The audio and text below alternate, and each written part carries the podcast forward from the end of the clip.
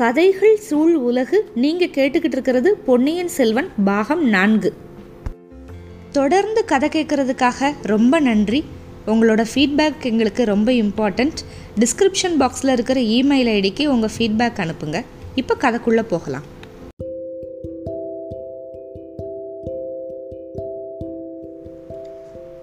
பொன்னியின் செல்வன் பாகம் 4, அத்தியாயம் 9, நாய் குரைத்தது. மணிமேகலை வந்தியத்தேவனோட முகத்தை பார்த்துக்கிட்டே இருந்தா. வந்தியத்தேவனும் புன்னகையோடையே நின்னா. இந்த பொண்ணுக்கிட்ட என்ன சொல்லிக்கிட்டு எப்படி தப்பிச்சு போகிறது அப்படின்னு அவனோட மனசு வந்து யோசனை பண்ணிக்கிட்டே இருந்துச்சு. இந்த சமயம் எங்கேயோ தூரத்துலேருந்து ஒரு குரல், அம்மா என்னை கூப்பிட்டீங்களா அப்படின்னு கேட்டுச்சு. இல்லையிடையே, உன் வேலையை பாரு அப்படின்னா மணிமேகலை. அப்படி சொன்னதுமே அவளோட திகைப்பும் கொஞ்சம் போயிடுச்சு. அப்புறம் கொஞ்ச நேரத்துக்கு முன்னால் வந்தியத்தேவன் வந்து உள்ளே வந்தாலும் ஒரு துவாரம், அதுக்கு பக்கத்தில் போய் அதை உட்பக்கம் வந்து தாழ்பால் போட்டான். அப்புறம் வந்தியத்தேவனுக்கு வந்து சமிக்ஞையை காமிச்சு அந்த அறையிலேயே கொஞ்சம் தூரமாக கூட்டிகிட்டு போனான். அப்புறம் சட்டுன்னு திரும்பி நின்று, ஐயா உண்மையை சொல்லுங்கள், சந்திரமதி தான் அவங்கள கூப்பிட்டான்னு சொன்னீங்களே, அது நிஜமா? ஆமாம் மணி. அப்படியா? எப்போ எங்கே பார்த்து உன்னை கூப்பிட்டா? கொஞ்ச நேரத்துக்கு முன்னால் தான், அடுத்த அறையில் நான் குரங்குக்கு பின்னால் மறைஞ்சு நின்னப்போ நீங்கள் ரெண்டு பேரும் வந்து பார்த்துட்டு போனீங்க.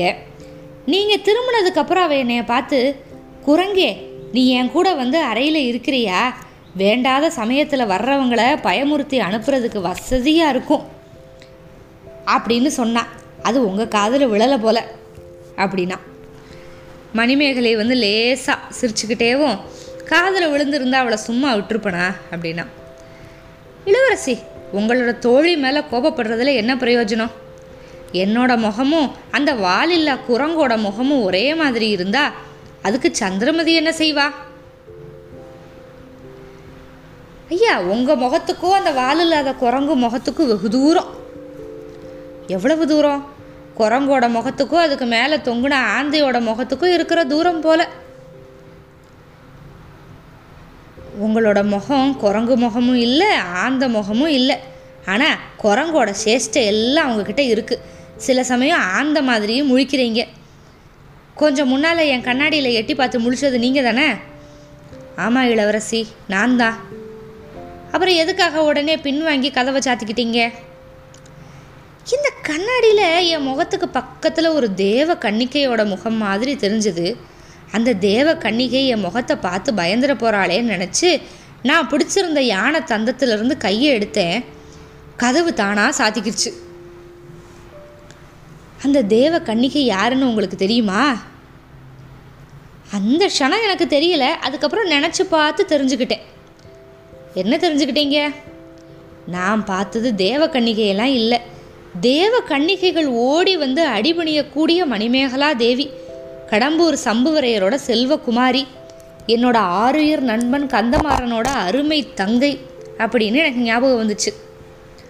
இப்படி சொன்னதுமே மணிமேகலையோட புருவங்கள் அப்படியே நெரிச்சிட்டு ஏளனம், கோபம் இதெல்லாம் கலந்த ஒரு புன்சிரிப்போட, அப்படியா? உங்கள் தமையன் கந்தமாறன் உங்களோட ஆருயிர் நண்பனா அப்படின்னா? அதில் என்ன சந்தேக இளவரசி? 4 மாதத்துக்கு முன்னால் ஒரு நாள் நான் இங்கே வந்திருந்தேன், உங்களுக்கு ஞாபகம் இல்லையா? அந்த புறத்துக்கு கூட வந்து தாய்மார்களுக்கெல்லாம் வணக்கம் சொன்னேன், அது ஞாபகம் இல்லையா? நல்ல ஞாபகம் இருக்குது, அதுக்குள்ளே மறந்துருமா என்ன? அந்த வல்லவரையர் வந்தியத்தேவர் அப்படிங்கிற வானர் குலத்து இளவரசர் நீங்கள் தானே? ஆமாம் இளவரசி, தங்குறதுக்கு அரண்மனையும் ஆளுறதுக்கு ராஜ்யமும் இல்லாமல் அரையன் அப்படிங்கிற குலப்பெயரை மட்டும் வச்சுக்கிட்டு இருக்கிற அந்த ஏழை நான் தான். ஒரு காலத்தில் உங்களோட அண்ணன் என்கிட்ட உங்களை பற்றி எத்தனையோ சொல்லியிருக்கான். நானும் கந்தமாறனும் வடபெண்ணை நதிக்கரையில் வந்து காவல் செஞ்சுக்கிட்டு இருந்தப்போ உங்களை பற்றி அடிக்கடி சொல்லுவான். நானும் ஏதேதோ கனவு கண்டுக்கிட்டு இருந்தேன், அப்புறம் அந்த எண்ணத்தை எல்லாம் வந்து நான் மறந்து போயிட்டேன். இப்படி வந்தியத்தேவன் பேசிக்கிட்டே இருக்கிறப்ப மணிமேகலையோட உள்ளத்தில் வந்து ஒரு அதிசயமான எண்ணம் வந்துச்சு. இவன் வந்து குத்தி கொலை பண்ண முயற்சி பண்ணதா கந்தமாறன் சொன்னானே, அது எதுக்காக இருக்கும்? ஒருவேளை தன்னை பற்றின விஷயமா இருக்குமோ? தன்னை வந்து இவனுக்கு கல்யாணம் பண்ணி கொடுக்க போகிறது இல்லை அப்படின்னு கந்தமாறன் சொன்னதுக்காக இவங்க 2 பேரும் சண்டை போட்டிருப்பாங்களோ? இதை நினைக்க நினைக்க அவளுக்கு ரொம்ப சந்தோஷமாக வேற இருந்துச்சு. ஒரு இன்ப புயலாக இருந்துச்சு, அதை உடனே கோப புயலாக மாற்றிக்கிட்டான். ஐயா, இப்போ அந்த பழைய கதையெல்லாம் வேணாம். இந்த அரண்மனையில் நீங்கள் கள்ளத்தனமாக உள்ளே வந்ததுக்கு காரணத்தை சொல்லுங்கள். இல்லைனா உடனே என்னோடய தோழியை கூப்பிட்டு எங்கள் அப்பாவுக்கு நான் சொல்லி அனுப்பணும் அப்படின்னா. இளவரசி, நான் இங்கே வந்த காரணத்தை தான் முன்னாடியே சொன்னனே. சில கொலைகாரர்கள் வந்து என்னை கொல்றதுக்காக துரத்துக்கிட்டு வந்தாங்க. அவங்கக்கிட்டேருந்து தப்பி ஓடி வந்தப்போ பூமியில் ஒரு துவாரம் தெரிஞ்சுது. அது ஏதோ ரகசிய பாதை அப்படின்னு நான் தெரிஞ்சுக்கிட்டேன். அது வழியாக ஓடி தப்பிக்கலாம் அப்படின்னு வந்தப்போ அந்த வழி வந்து என்னை இங்கே கொண்டு வந்து சேர்த்துருச்சு. ஐயா, சுத்த வீரர் அப்படின்னா அது அந்த பேர் வந்து உங்களுக்கு தான் தகும். நானும் எத்தனையோ அசகாய சூரர்களை பற்றி கேள்விப்பட்டிருக்கேன். ஆனால் உம்மை மாதிரி ஓட்டத்தில் சூரனை பற்றி கேட்டதில்லை. உத்தரகுமாரன் உங்ககிட்ட பிச்சை வாங்கணும் போல் அப்படின்னா. வந்தியத்தேவன் மனசில் சுரீர்னுச்சு. நம்ம அசட்டு பெண்ணுன்னு நினச்சிக்கிட்டு இருக்கோம் அந்த மணிமேகலை இப்படி குத்தி காட்ட ஆரம்பிச்சிட்டாலே. தேவி, அவங்க 7-8 பேர், நான் ஒரு ஆள். அவங்க கையிலெல்லாம் ஆயுதம் இருக்குது, என்கிட்ட ஆயுதமே இல்லை. என்னோடய அருமை வேல் வந்து கொள்ளிடத்து வெள்ளத்தில் போயிடுச்சு அப்படின்னு ஒன்றுனா கதை சொல்கிறான். ரொம்ப நல்லது. அந்த படுபாதக வேல், சிநேகிதனை முதுகுக்கு பின்னால் இருந்து குத்தி கொள்கிற வேல், ஆத்தோட போனது ரொம்ப நல்லது அப்படின்னா. மறுபடியும் வந்தியத்தேவனுக்கு தூக்கி வாரி போட்டுச்சு. பதில் சொல்ல ஆரம்பிக்கிறதுக்குள்ள, உண்மையே சொல்லு, கொலைகாரர்கள்கிட்டேருந்து தப்பிக்கிறதுக்காக இங்கே வந்தீங்களா இல்லை கொலை செய்கிறதுக்காக வந்தீங்களா அப்படின்னா. தீயில காலை வச்சவன் மாதிரி அப்படியே துடிச்சிட்டான் வந்தியத்தேவன். சிவசிவா நாராயணா, நான் யாரை கொலை பண்ணுறதுக்காக இங்கே வரணும்? என்னோடய ஆருயிர் சிநேகிதன், அவனோட அருமை தங்கையை நான் கொலை பண்ண போகிறேண்ணா, எதுக்கு அப்படின்னா. நான் என்னத்தை கண்டேன்? அருமை சிநேகிதன் அருமை சிநேகிதன்னு வாய் ஓயாமல் பொய் சொல்கிறீங்களே, அந்த அருமை சிநேகிதனோட பின்னாலிருந்து முதுகில் குத்தி கொள்றதுக்கு நீங்கள் முயற்சி பண்ணலை? அது எதுக்காகவோ அதே காரணத்துக்காக இங்கே யாரையாவது கொலை பண்ணுறதுக்கு வந்திருக்கலாம். கடவுளே, இது என்ன வீண் பழி? நானா கந்தமாறனோட முதுகில் குத்துனேன்? அப்படிப்பட்ட காரியத்தை செய்கிறதுக்கு பதிலாக என்னோட கையை நானே வெட்டிக்கிருவனே. இளவரசி, இந்த படுபாதகமான பொய்யை உங்ககிட்ட யார் சொன்னது? என் அண்ணனே சொன்னான். வேற யாராவது சொல்லியிருந்தா நான் நம்பியிருக்க மாட்டேன். கந்தமாறனா இப்படி சொன்னான் அப்படின்னா நான் உண்மையிலேயே துர்பாக்கியசாலி தான். யாரோ அவனை முதுகில் குத்தி தஞ்சாவூர் மதில் சுவருக்கு பக்கத்தில் போட்டிருந்தாங்க. மூர்ச்சையாகி கடந்த அவனை தூக்கிட்டு போய் சேந்தனமுதன் குடிசையில் சேர்ந்து காப்பாத்தினேன்.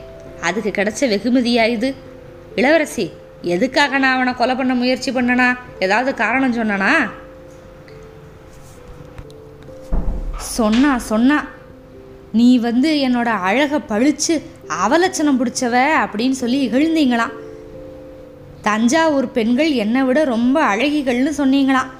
அதனால் கந்தமாறன் வந்து ரொம்ப கோபமாக உம்மை நல்லா நன்னா புடைச்சானா. நேருக்கு நேர் சண்டையிட கையாலாகாமல் பின்னால் இருந்து குத்திட்டீங்களாம். இதெல்லாம் உண்மையா இல்லையா? பொய் பயங்கரமான பொய். உங்களை அவலட்சணம் அப்படின்னு சொல்கிறதுக்கு முன்னால் ஏன் நாக்க நானே துண்டிச்சுக்கிருவனே. கந்தமாறன் தான் சொன்னான் அவனோட சகோதரியை நான் மறந்துடணும் அப்படின்னு வற்புறுத்துனா. எதுக்காக அப்படின்னு கேட்குறா மணிமேகலை. ராஜ்யம் ஆள்ற பேரரசர்கள் வந்து உங்களை கல்யாணம் பண்ணுறதுக்கு காத்திருக்கிறதுனால உங்களை வந்து நான் மறந்துடணும் அப்படின்னு வற்புறுத்துனா. ஓஹோ, நீரு அடியோடு என்னை மறந்துட்டீங்களாக்கோ? என்னால் அடியோடு மறக்க முடியல. ஆனால் அப்போ இருந்து உங்களை என்னோடய அருமை சகோதரியாக நான் நினைக்க ஆரம்பிச்சிட்டேன். இளவரசி, உடனே என்னை கந்தமாறன்கிட்ட கூட்டிகிட்டு போங்க, அல்லது அவனை இங்கே கூப்பிடுங்க. ஏன் அப்பேற்பட்ட பொய்யை அவன் சொன்னான் அப்படின்னு நான் தெரிஞ்சுக்கிறேன். அல்லது உண்மையிலேயே அப்படி அவன் நினச்சிக்கிட்டு இருந்தா அந்த தப்பு என்னத்தை நான் போக்குறேன். ஓஹோ, தஞ்சாவூரில் ஆரம்பித்த காரியத்தை இங்கே பூர்த்தி பண்ணிடலாம் அப்படின்னு வந்தீங்களாக்கும் அப்படின்னா. அங்கே அவனை கொலை பண்ண முயற்சி பண்ணீங்க, அந்த முயற்சி பலிக்கலை. கடவுளே, கந்தமாறனை கொல்றதுக்கு அவனோட அரண்மனையை தேடியா நான் வருவேன்? ரகசிய வழியாக வந்தது வேற எதுக்காக? இளவரசி, அதோ உத்து கேளுங்க. என்னை கொல்ல வந்தவங்க அடுத்த அறையில் இருக்காங்க. அவங்க நடமாடுற சத்தமும் பேச்சு குரல்களும் உங்களுக்கு கேட்கலையா? அவங்க எதுக்காக உன்னைய கொல்ல வரணும்? அவங்கள பார்த்தா மந்திரவாதிகள் மாதிரி இருக்குது. ஒருவேளை நரபலி கொடுக்குற கூட்டமாக இருக்கலாம். சகல லட்சணங்களும் பொருந்தின ராஜகுமாரன் உன்னை போய் பிடிச்சாங்களாக்கும் அப்படின்னு சொல்லிட்டு மணிமேகலை சிரிச்சா. அதுதான் எனக்கும் அதிசயமாக இருக்குது. இந்த ஆந்த மொழி முழிக்கிற குரங்கு மூஞ்சிக்காரனை அவங்க எதுக்காக பிடிக்க வந்தாங்கன்னு எனக்கு தெரியல. உங்கள் பேச்சை கேட்டதுக்கப்புறம் எனக்கு ஒரு சந்தேகம் வருது. ஒருவேளை என்னோட நண்பன் கந்தமாறனே இப்படி ஏற்பாடு பண்ணியிருப்பானோ அப்படின்னு. உடனே அவன்கிட்ட என்னை கூட்டிகிட்டு போங்க. ஒன்று அவனோட தப்பு அபிப்பிராயத்தை போக்கிக் கொள்ளட்டும், அப்படி இல்லைன்னா அவனே என்னை கொலை பண்ணிடட்டும். கொலைகாரர்களையெல்லாம் எதுக்காக அனுப்பி வைக்கணும்? அம்மணி, உடனே கந்தமாறன் கூப்பிட்டுருங்க அப்படிங்கிறான். ஐயா பொறுங்க, அவ்வளோ அவசரப்படாதீங்க. கந்தமாறன் ஊரில் இல்லை. எங்கே போயிருக்கான்? காஞ்சிக்கு கரிகாலரை கூட்டிகிட்டு வர போயிருக்கான். நாளைக்கு இரவு எல்லாரும் இங்கே வந்துடுவாங்க. அது வரைக்கும் நீ இங்கேயே இருக்க சொல்கிறீங்களா? அதெல்லாம் நியாயம் இல்லை. இருங்க இங்கேயெல்லாம் நான் இருக்க சொல்லலை. இன்னும் கொஞ்சம் நேரத்தில் பழுவூர் இளையராணி வந்துடுவா. அதுக்கப்புறம் காக்கா உள்ளே வர முடியாது. பழுவேட்டரையர் எப்படிப்பட்டவர்னு நல்லா தெரிஞ்சிருக்கும்ல உங்களுக்கு. இங்கே உங்களை பார்த்தா கண்டந்துண்டமாக வெட்டி போட்டுருவார். அந்த கிழவருக்கு தான் பொண்டாட்டி மேலே எவ்வளவு ஆசை அப்படின்னு சொல்லிட்டு மணிமேகலை சிரிச்சா. வந்தியத்தேவன் இதுக்கு முன்னால் பழுவேட்டரையர் வந்தப்போ நடந்தது எல்லாத்தையும் நினச்சிக்கிட்டான். அப்படியா? பழுவேட்டரையருக்கு பழுவூர் இளையராணி மேலே ரொம்ப ரொம்ப ஆசையா? அது நாடு நகரம் எல்லாத்துக்கும் தெரிஞ்ச விஷயம் இல்லை. போன தடவை 8 மாதத்துக்கு முன்னாலே இங்கே ஒரு தடவை அவங்க வந்திருந்தாங்க. அப்படி வந்திருந்தப்ப பழுவூர் ராணியை அந்த புறத்துக்கு வரக்கூட அந்த கிழவர் விடவே இல்லை. அப்படி கண்ணும் கருத்துமா பாதுகாத்துக்கிட்டு இருக்காரு. இந்த தடவை சில நாள் இங்கே இருக்க போகிறாங்களாம். பழுவூர் ராணிக்கு தனியாக அந்த புறம் வேணும் அப்படின்னு ஒரே தடபுடலாக இருக்குது. இந்த தடவையாவது எங்களையெல்லாம் பார்க்க போகிறாளோ, பார்க்குறதுக்கு அந்த கிழவர் விட போகிறாரோ என்னமோ தெரியல. அப்படின்னா நான் இப்போ என்ன செய்யட்டும் அப்படின்னு கேட்டான் வந்தியத்தேவன். அதுதான் நானும் யோசித்துக்கிட்டு இருக்கேன். ஒரு யோசனை தோணுது. என்னோடய அண்ணன் கந்தமாறனுக்கு தனியாக ஆயுத அறை ஒன்று இந்த மாளிகையில் இருக்குது. அதில் உன்னை கொண்டு போய் விட்டுடுறேன். நாளைக்கு சாயந்தரம் கந்தமாறன் வந்துடுவான். அது வரைக்கும் அங்கேயே இருங்க. நீர் சொல்கிறதுல உண்மை எது பொய் எது அப்படிங்கிறத கந்தமாறன்கிட்ட நேரில் பேசி நிரூபிச்சிடலாம். இளவரசி, அது தப்பு. அது முறையில்லாத காரியம், ரொம்ப ஆபத்தான காரியம். என்ன ஆபத்து? அங்கே நான் எப்படி சேர்ந்தேன் அப்படின்னு கந்தமாறன் கேட்டால் என்ன பதில் சொல்லுவேன்? நான் உள்ளது உள்ளபடி சொல்லு. உள்ளது உள்ளபடி தான் நான் இப்போவும் சொன்னேன். நீங்களே நம்பலையே. அடுத்த அறையில் என்னைய தேடி வந்த ஆட்கள் இருக்கிறப்பவே நீங்கள் நம்பலை. அவன் எப்படி நம்புவான்? ஐயா, அதை நான் இப்போவே சோதனை பண்ணிடுறேன், சரியா? என்ன சோதிக்க போகிறீங்க? அடுத்த அறைக்குள்ளே போய் யார் யார் இருக்காங்கன்னு பார்க்க போகிறேன், விசாரிக்க போகிறேன். அவங்கெல்லாம் உன்னை கொல்றதுக்காக வந்தவங்களா அல்லது நீ கூட்டிகிட்டு வந்த ஆட்களா அப்படின்னு தெரிஞ்சுக்கிட்டு வர போகிறேன். ஐயோ, அவங்கெல்லாம் பொல்லாத துஷ்டர்கள் இளவரசி. நீங்கள் போய் அவங்கக்கிட்ட தனியால் அகப்பட்டுக்க கூடாது அப்படின்னா பதட்டமாக வந்தியத்தேவன். ஏன் அரண்மனையில் யார் என்ன செய்ய முடியும்? இங்கே பாருங்க அப்படின்னு சொல்லி மணிமேகலை யாருக்குமே தெரியாமல் அவள் இடுப்பில் சொருகி இருந்த ஒரு சின்ன மடக்கு கத்தியை எடுத்து காமிச்சான். யாரும் என்கிட்ட வர முடியாது. அப்படி ஏதாவது ஆபத்து வர்றதாவே இருந்தாலும் நீங்கள் தான் சூராதி சூரர் இங்கே இருக்கீங்களே, அப்புறம் என்ன? அம்மணி, என்கிட்ட இப்போதைக்கு ஆயுதமெல்லாம் இல்லை. வல்லவனுக்கு புல்லும் ஆயுதம் அப்படின்னு நீங்கள் கேள்விப்பட்டது இல்லையா? உங்கள் பேரே வல்லவரையர்ல. ஆயுதம் கையில் இருந்தால் பெண் பிள்ளைகள் கூட சண்டை போடுவாங்க, அப்புறம் ஆம்பளைங்க எதுக்கு? உங்களுக்கு வீண் கவலையெல்லாம் வேணாம். அங்கே அந்த அறையில் தூசி தட்டிக்கிட்டு இருந்தது எங்களோட அரண்மனை வேலைக்காரன் தான். மற்றவங்களாம் அவன் தான் கூட்டிகிட்டு வந்திருக்கணும். அவங்களும் எனக்கு தெரிஞ்சவங்க தான் அப்படின்னு எனக்கு தோணுது. அவங்க எதுக்காக இங்கே வந்திருக்காங்க அப்படிங்கிறத மட்டும் நான் தெரிஞ்சுக்கிட்டு வரேன். கதவுக்கு பக்கத்தில் நிற்க வேணாம். அதோ அந்த மரக்களஞ்சியம் இருக்குல்ல, அதுக்கு பக்கத்தில் போய் கொஞ்சம் தள்ளி மறைஞ்சு நின்றுக்கோங்க. அப்படி சொல்லிக்கிட்டே மணிமேகலை அந்த வேட்ட மண்டபத்துக்கு போகிற அந்த வாசலுக்கு பக்கத்தில் போய் அதோட கதவை திறக்கிறதுக்கு முயற்சி பண்ணான். வந்தியத்தேவன் அவசரமாக நடந்து அந்த மரக்களஞ்சியத்துக்கு பக்கத்தில் மறைஞ்சு நின்றுக்கிட்டான். அந்த மரக்களஞ்சியத்தோட கதவுகள் திறந்துதான் இருந்துச்சு. அதுக்குள்ளே தற்செயலாக பார்த்தா அது தானியம் கொட்டுற களஞ்சியம் இல்லை அப்படின்னு தெரிஞ்சுக்கிடுச்சு. அதுக்குள்ளே படிப்படியாக இருந்துச்சு நிறைய படிகள். ஒவ்வொரு படியிலையும் யாழ், வீணை, மத்தளம், தாளம் இந்த மாதிரி இசை கருவிகள் எல்லாமே அடுக்கி வச்சுருந்தாங்க. கொஞ்சம் மேலே அண்ணாந்து பார்த்தா படிகள் மேலே இருக்கிற கூரை வரைக்கும் போகுது. இதை பார்த்துக்கிட்டு இருக்கிறதுக்குள்ளே மணிமேகலை வந்து அந்த வேட்டை மண்டபத்தோட கதவை திறந்துக்கிட்டு உள்ளே போயிட்டான். மணிமேகலையோட தைரியத்தை பார்த்தா வந்தியத்தேவனுக்கு வந்து ஒரே ஆச்சரியமாக இருந்துச்சு, வியப்பாக இருந்துச்சு. அதே சமயத்தில் மணிமேகலைக்கு ஆபத்தெல்லாம் எதுவும் நடக்காது அப்படின்னு அவனோட மனசை வந்து திடப்படுத்திக்கிட்டான். அதுக்குள்ளே அந்த அறையில் வந்து இன்னொரு பக்கத்து கதவு வந்து திறந்துச்சு. அம்மா அம்மானு சத்தம் போட்டுக்கிட்டே சந்திரமதி வேற உள்ளே வந்துட்டான். வந்தியத்தேவன் வந்து அப்படி திடுக்கிட்டான். ஐயோ, சந்திரமதி நம்மளை பார்த்துடக்கூடாதே அப்படிங்கிறதுக்காக இன்னும் கொஞ்சம் மறைஞ்சு நிற்கலாம் அப்படின்னு சொல்லிட்டு அந்த இசை கருவிகள்லாம் அடுக்கி இருந்த அந்த களஞ்சியத்துக்கு உள்ளே போய் நின்றுக்கிட்டான். அம்மா, தஞ்சாவூருக்காரவங்கெல்லாம் கோட்டை வாசலுக்கு வந்துட்டாங்களா, மகாராணி வந்து உங்களை உடனே கூட்டிகிட்டு வர சொன்னாங்க அப்படின்னு கத்திக்கிட்டே சுற்றி சுற்றி பார்த்தா அவன் முன்னாடி அந்த வேட்டை மண்டபம் திறந்து இருந்துச்சுல, அந்த கதவை நோக்கி போனான். அந்த கதவுக்கு பக்கத்தில் நின்று பார்த்தா வந்தியத்தேவன் வந்து களஞ்சியத்துக்குள்ளே இருக்கிறது வந்து நல்லா தெரிஞ்சு போயிடும். அதனால வேகமாக வந்து அந்த படிகள் இருந்துச்சுல அந்த களஞ்சியத்தில், அதில் சில படிகள் மேலே வேகமாக ஏறினான். ஏறினதில் ஒரு வீணை மேலே வந்தியத்தேவனோட முழங்கால் வந்து நல்லா இடிச்சிருச்சு. இடிக்கவும் அந்த வீணையோட சத்தம் வேற வந்துருச்சு. அந்த சத்தத்தில் பயந்து போய் இன்னும் கொஞ்சம் படியெல்லாம் ஏறினான்.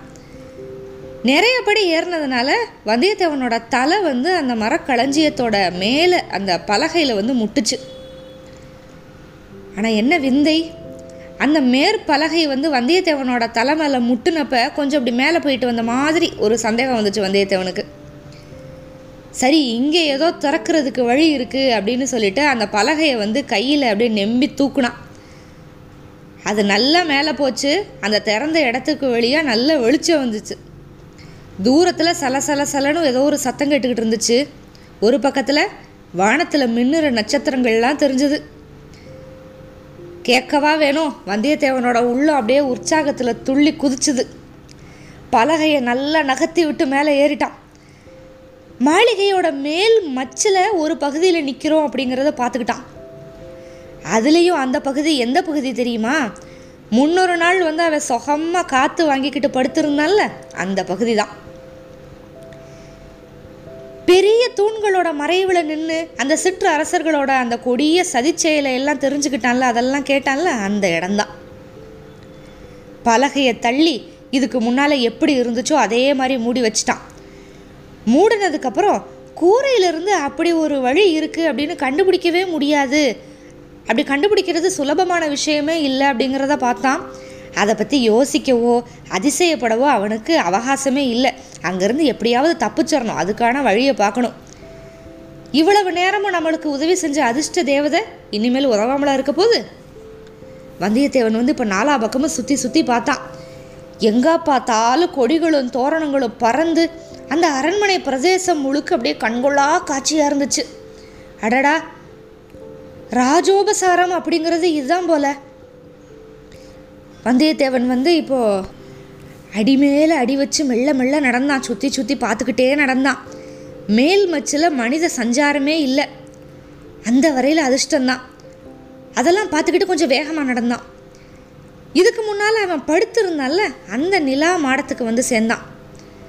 அங்கேருந்து பார்த்தப்ப அரண்மனையோட வெளிமதிலும் மதிலுக்கும் மாளிகைக்கும் நடுவில் இருந்த முற்றமும் அந்த குறவை கூத்து நடந்த இடம், சதியாலோசனை நடந்த இடம், அது எல்லாமே தெரிஞ்சது.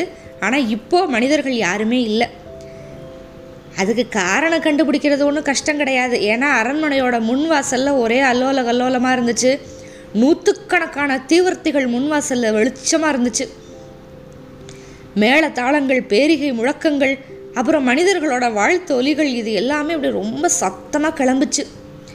பழுவேட்டரையரோட பரிவாரங்கள் வந்து அரண்மனை வாசலுக்கு நெருங்கி வந்துருச்சு. அதனால் எல்லாரும் அவங்கள வரவேற்கிறதுக்காக போயிட்டாங்க. அதனால் இங்கே ஜன சஞ்சாரமே இல்லை.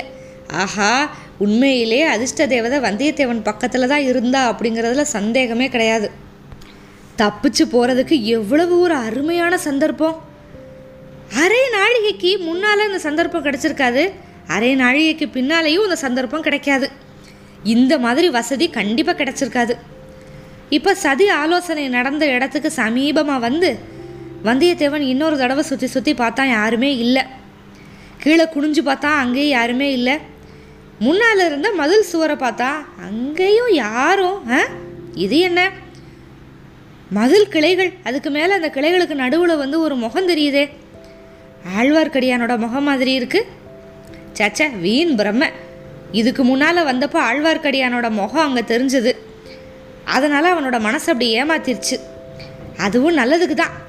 மதில் மேலே ஏறி குதிச்சு தாண்டதுக்கு இதுதான் சரியான இடம். அதை வந்து அவனோட உள் மனசு வந்து சுட்டி காட்டி ஞாபகப்படுத்தியிருக்கு. வரவேற்பு முடிஞ்சு வாசலில் நிற்கிற கூட்டம் உள்ளே வர்றதுக்குள்ளே தப்பிச்சு போகணும். இப்போ இந்த முற்றத்தில் எப்படி இறங்குறது அப்படின்னு வழியை தேடிக்கிட்டே ஒரு வழி கண்டுபிடிக்கிறான் வந்தியத்தேவன். அங்கே வந்து முற்றத்தில் ஒரு கொட்டகை போட்டிருக்காங்க. குறவை கூத்துக்காக போட்டிருக்கிற கொட்டகை போல். கொட்டகைக்காக அந்த ஒரு மூங்கில் மரம் அதை வந்து நல்லா புதைச்சி வச்சுருந்தாங்க. அது வந்து அப்படியே உயரமாக மேல்மச்சு வரைக்கும் வந்துருந்துச்சு. வந்தியத்தேவன் வந்து அதை தாவி பிடிச்சிக்கிட்டு சர சரசரன்னு கீழே இறங்கினான். மறுபடியும் சுற்றி சுற்றி பார்த்தா யாருமே இல்லை. மச்சுக்கு மேலே கொஞ்சம் நேரத்துக்கு முன்னாடி நின்றுருந்தால அந்த இடத்துல கிண்கிணி சத்தம் கேட்டுச்சு. ஆஹா, மணிமேகலை நம்மளை தேடி வந்து வர்றா போல, பொல்லாத பொண்ணு. இப்போ திருப்பி அவகிட்ட மாட்டிக்கிட்டோன்னா நம்ம பாடு தீர்ந்துச்சு. முற்றத்தில் திறந்த வெளியே அப்படியே ஒரே ஓட்டமாக ஓடி கடந்துட்டான். மதில் சுவர் ஓரமாக நின்று திரும்பி பார்த்தான். மச்சுக்கு மேலே ஒரு பொண்ணோட உருவம் தெரிஞ்சது. மணிமேகலையா சந்திரமதியா தெரியல. யாராக இருந்தாலும் நம்ம முற்றத்தை இப்படி ஓடி கடந்ததை பார்த்துருக்கணும். நல்ல வேலையாக கூச்செல்லாம் போடலை. அது யாராக இருந்தாலும் நல்லா இருக்கட்டும், மகராசியாக இருக்கட்டும். இப்படி மனசுக்குள்ளே வாழ்த்துக்கிட்டே மதில் சுவர் ஓரமாக வந்தியத்தேவன் வேகமாக நடந்தான். மதில் மேலே ஆழ்வார்க்கடியானோட முகம் தெரிஞ்சதில் அந்த இடம் வந்துருச்சு. இங்கே சுவரில் ஏறுறது எப்படி இவ்வளோ உயரமாக இருக்கே? சுவரில் பிடிச்சிக்கிட்டு ஏறுறதுக்கு மேடு பள்ளம் எதுவுமே இல்லை. அப்படியே பார்க்குறான். அந்த குறவை கூத்து கொட்டகைக்காக மூங்கில் கழிகள்லாம் நிறையா அடுக்கி வச்சுருந்தாங்க. அதெல்லாம் மிஞ்சி போனது போல் ஒரே பாய்ச்சலாக பாஞ்சு அந்த கழிகளில் ஒன்று எடுத்துகிட்டு வந்தான். மதிலுக்கு மேலே ஒரு கழினா கம்பு, அந்த மூங்கில் கம்பை வந்து சாய்ச்சி வச்சான். கழியோட உயரத்துக்கும் மதிலோட உயரத்துக்கும் சரியாக தான் இருந்துச்சு. ஆனால் அந்த கழி வந்து சுவரில் நிலச்சி நிற்கணும்ல. ஏறுறப்ப நழுவிருச்சுன்னா கீழே விழுக வேண்டியது தான். அதுக்காக கையை கட்டிக்கிட்டு சும்மா இருக்க முடியுமா? கழியை வந்து 2 தடவை நல்லா அமுக்கி பார்த்துக்கிட்டு அப்படியே ஏற ஆரம்பித்தான். பாதி சுவர் ஏறினப்போ அந்த கழி வந்து நழுவ ஆரம்பிச்சுது. தொலைஞ்சோம், கீழே விழுந்தால் இப்போ எலும்பு நொறுங்கிரும் அப்படின்னு நினைக்கிறதுக்குள்ளே கழி மறுபடியும் நல்லா உறுதியாக நின்றுச்சு. மேலேருந்து ஏதோ ஒரு கை வந்து அந்த கழியை நல்லா இறுக்கி பிடிச்சிக்கிட்ட மாதிரி தோணுச்சு. நமக்கு பைத்தியம் பிடிக்கிறது ஒன்று தான் பாக்கி அப்படின்னு நினச்சிக்கிட்டே வந்தியத்தேவன் வந்து மேலே ஏறினான். மதில் சுவரோட மேல் முனையை வந்து அவன் பிடிச்சிக்கிட்டதுமே அந்த கழி வந்து நழுவி கீழே விழுந்துருச்சு. அது விழுந்த சத்தம் அப்படியே இடி முழக்க மாதிரி காதில் விழுந்துச்சு. நல்ல வேலை, கோட்டை வாசல் ஆற வார இப்போ இன்னும் கொஞ்சம் அதிகமாகிருக்கு. அதனால் யார் காதலையும் விழுந்திருக்காது. ஆனால் அந்த முன்னாடி அந்த புற மேல் மாடத்தில் நின்றுருந்தாலே அந்த ஒரு பொண்ணு, அவ காதில் கண்டிப்பாக விழுந்திருக்கோம். இப்போ மதில் மேலே தாவி ஏறி நின்றுக்கிட்டே மறுபடியும் வந்தியத்தேவன் வந்து அந்த பக்கம் பார்த்தான். இன்னமும் அந்த பெண் வந்து அங்கேயே தான் நின்றுக்கிட்டு இருந்தா. வந்தியத்தேவனோட கிறுக்கு குணம் அவனை விட்டு போகவே போகலை. போயிட்டு வரேன் அப்படின்னு சொல்கிற பாவனையாக கையை வேற ஆட்டி காமிச்சிட்டு மதிலோட அந்த பக்கத்தில் வந்து இறங்க ஆரம்பித்தான். இறங்குறதுல அவ்வளவா கஷ்டம் இல்லை. ஏன்னா மதில் சுவரோட வெளிப்புறம் வந்து உட்புறம் மாதிரி மட்டமாக இல்லை. நிறைய மேடு பள்ளங்கள்லாம் இருந்துச்சு. பக்கத்தில் இருந்த மரங்களோட கிளைகள் சில வந்து அந்த சுவர் மேலே அப்படியே உரசிக்கிட்டு இருந்துச்சு. அதோட உதவியோட சரசரன்னு கீழே இறங்கினான். மணிமேகலையை ஏமாற்றிட்டு வந்ததை பற்றி நினச்சப்போ வந்தியத்தேவனுக்கு ஒரே சிரிப்பாக வந்துச்சு. சிரித்தான். அந்த சிரிப்புக்கு எதிரொலி தர்றது மாதிரி இன்னொரு சிரிப்பு எங்கேருந்தோ வந்துச்சு.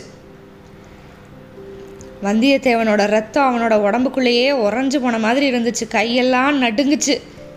கீழே குதிக்கிறதுக்காக பார்த்தான். நாய்